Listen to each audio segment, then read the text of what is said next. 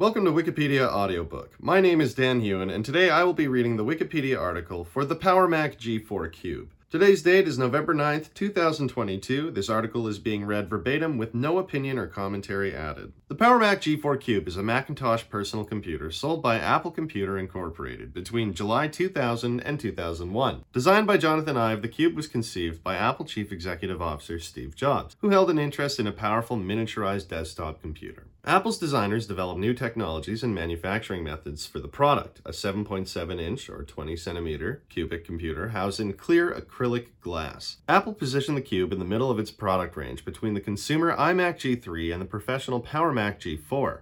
The Cube was announced to the general public at the Macworld Expo on July 19, 2000. The Cube won awards and plaudits for its design upon release.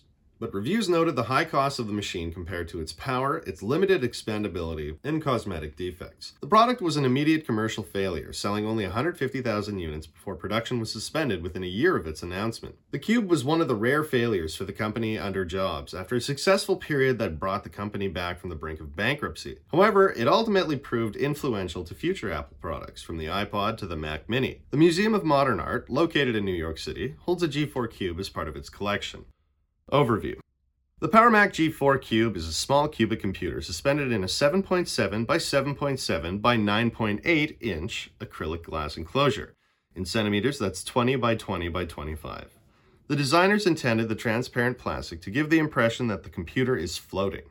The enclosure houses the computer's vital functions, including a slot loading optical disk drive, the Cube requires a separate monitor with either an Apple Display connector or a Video Graphics Array connection, that's ADC or VGA. The machine has no fan to move air and heat through the case. Instead, it is passively cooled with heat dissipated via a grill at the top of the case. The base model shipped with a 450 MHz PowerPC G4 processor, 64 megs of RAM, 20 gigs of hard drive, and an ATI Rage 128 meg Pro video card. A higher end model with a 500 MHz processor, double the RAM, and a 30 gig hard drive was available only through Apple's online store. To fit the components of a personal computer in the case's confined space, the Cube does not feature expansion slots. It does have a video card and a standard accelerated graphics port, AGP, slot, but cannot fit a full length card. The power supply is located externally to save space, and the Cube features no input or outputs for audio on the machine itself. Instead, the Cube shipped with round Harman Kardon speakers and a digital amplifier attached to the computer via USB. Despite its size, the Cube fits three RAM slots, two FireWire 400 ports, and two USB 1.1 ports for connecting peripherals in its frame. These ports and the power cable are located on the underside of the machine. Access to the machine's internal components is accomplished by inverting the unit and using a pop-out handle to slide the entire internal assembly out from the shell. Development the Cube was an important product to Apple, and especially to Apple CEO Steve Jobs, who said the idea for the product came from his own desires as a computer user for something between the iMac and Power Mac G4. Quote, I wanted the flat panel cinema display, but I don't need the features of the Power Mac, he told Newsweek. Jobs' minimalist aesthetic influenced the core components of the design, from the lack of a mechanical power button to the trayless optical drive and a quiet fanless operation. The design team at Apple, led by Jonathan Ive, attempted to fit the power of a desktop in a much smaller form factor. Ive saw traditional desktop tower computers as lazy, designed around what was easiest for engineers. The Cube represented an internal shift in Apple as the designers held increasing sway over product design. The New York Times called the Cube, quote, pure industrial design hearkening to the Bauhaus concepts. The Cube represented an effort by Apple to simplify the computer to its barest essentials. Journalist Jason Snell called the machine an example of Jobs and Ive's obsession with a, quote, black box, a dense miniaturized computer hidden within a pleasing shell hiding the magic of its technology. As the Cube has no fan, the design started with the heatsink. The power button that turned on with a wave or touch was accomplished via the use of capacitive sensing, the proprietary plastics formula for the housing took Apple six months to develop. Efforts spent developing the Cube would pioneer new uses and processes for materials at Apple that benefited later products. Because of the technology included in the Cube, Apple's engineers had a tough time keeping the total cost low. Advertising director Ken Segall recalled that Jobs learned of the product's price shortly before an ad agency meeting and was left visibly shaken by the news, realizing that the high price of $17.99 might cause the product's failure. Release and reception. Rumors of a cube shaped Apple computer leaked weeks in advance, and some sites posted purported pictures. The G4 Cube was announced at Macworld Expo on July 19, 2000, as an end of show, quote, one more thing. Jobs touted it as combining the power of the Power Mac G4 with a sleek design and miniaturization Apple learned from producing the iMac. Alongside the Cube, Apple introduced a new mouse, keyboard, and displays to complement the machine. The machine's size and looks were immediately divisive, which Macworld editor Andrew Gore took as an indication that Apple had succeeded in creating a cutting-edge product. The design was a point of praise as well as jokes. The computer was compared to a Borg cube, toasters, or a box of Kleenex tissues. Others compared it to the Next Cube, Ive and the design team were so amused by the comparison to a tissue box that they used a spare cube shell for that purpose in their studio. Reviews were generally positive. Peter H. Lewis, writing for the New York Times, called the computer the most attractive on the market, and that the machine, combined with Apple's displays and peripherals, created desk sculpture. PC Magazine Australia said that after changing the look of computers with the iMac, the G4 Cube had raised the bar for competitors even further. Gore called the Cube a work of art that felt more like sculpture than a piece of technology, but noted that one had to live with compromises made in the service of art.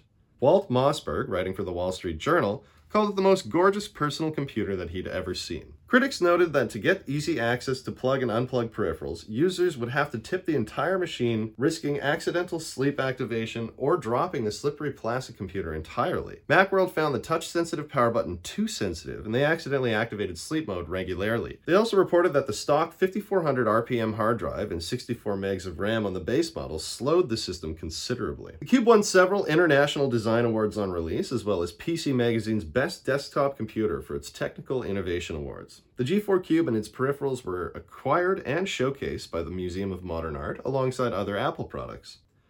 Sales. The introduction of the Cube did not fit with the focused product lineup Jobs had introduced since his return to Apple, leaving it without a clear audience. It was as expensive as a similarly equipped Power Mac, but did not feature extra room for more storage or PCI slots. It was likewise much more expensive than an upgraded consumer iMac. Jobs imagined that creative professionals and designers would want one, and that the product was so great that it would inform buying patterns. Sales for the Cube were much lower than expected. Returning from the brink of bankruptcy, Apple had 11 profitable quarters before the Cube's announcement. But Apple's end-of-year financials for 2000 missed predicted revenues by $180 million. Part of the drop in profit was attributed to the Cube, which sold only a third as many units as Apple had expected, creating a $90 million shortfall in their revenue targets. The Cube counted for 29,000 of the Macs Apple shipped in the quarter, compared to 308,000 iMacs. Retailers were awash in excess product, leaving Apple with a large amount of unsold inventory heading into 2001 they expected to last until March. The computer appealed to high-end consumers who wanted a small and sleek design, but Jobs admitted that audience was smaller than expected.